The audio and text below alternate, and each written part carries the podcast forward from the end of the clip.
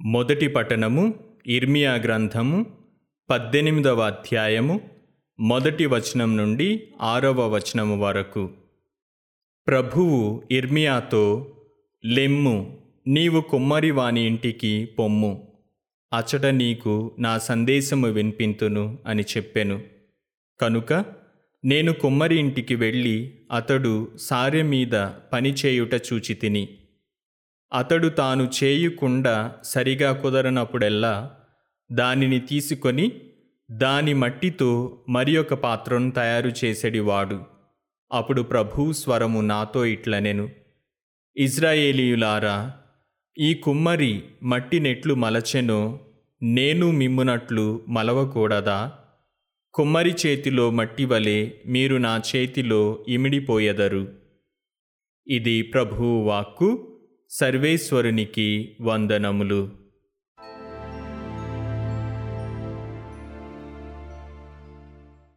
ప్రత్యుత్తర గీతము కీర్తన నూట నలభై ఆరు అందరు యాకోబు దేవుని అండగా బడసిన వాడు ధన్యుడు.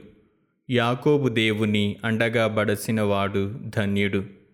మీరు ప్రభువును స్తుతింపుడు. ఓ నా ఆత్మమా ప్రభువుని సన్నుతింపుము.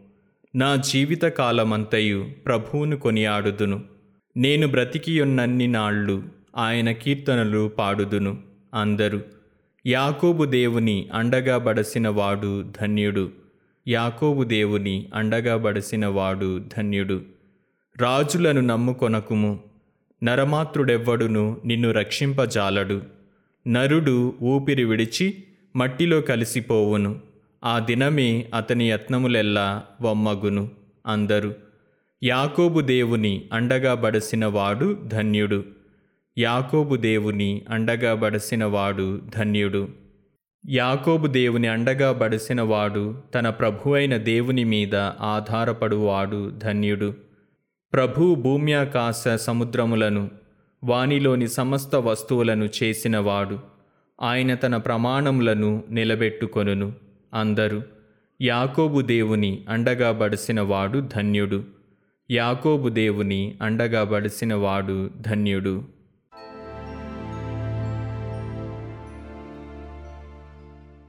మత్తైసు వార్త పదమూడవ అధ్యాయము నలభై ఏడవ వచనం నుండి యాభై మూడవ వచనం వరకు. యేసు జనసమూహములతో ఇట్లనెను ఇంకను పరలోక రాజ్యము సముద్రములో వేయబడి అన్ని విధములైన చేపలను పట్టిన వలను పోలియున్నది. వల నిండినప్పుడు దానిని ఒడ్డునకు లాగి అచట కూర్చుండి మంచి చేపలను బుట్టలలో వేసి పనికిరాని వానిని పారవేయుదురు. అట్లే అంత్యకాలమందు జరుగును. దూతలు బయలుదేరి దుష్టులను నీతిమంతుల నుండి వేరుపరచి అగ్నిగుండములో పడద్రోయుదురు. అచట వారు ఏడ్చుచు పండ్లు కొరుకు కొందురు. వీనినన్నింటినీ మీరు గ్రహించితిరా అని యేసు అడిగెను. అవును అని వారు సమాధానమిచ్చిరి. ఆయన పరలోక రాజ్యమునకు శిక్షణ పొందిన ప్రతి ధర్మశాస్త్ర బోధకుడు తన కోశాగారము నుండి నూతన పురాతన వస్తువులను వెలికి తెచ్చు ఇంటి యజమానుని పోలియున్నాడు అనెను. ఇది క్రీస్తు సువిశేషము. క్రీస్తువా మీకు స్థుతి కలుగునుగాక.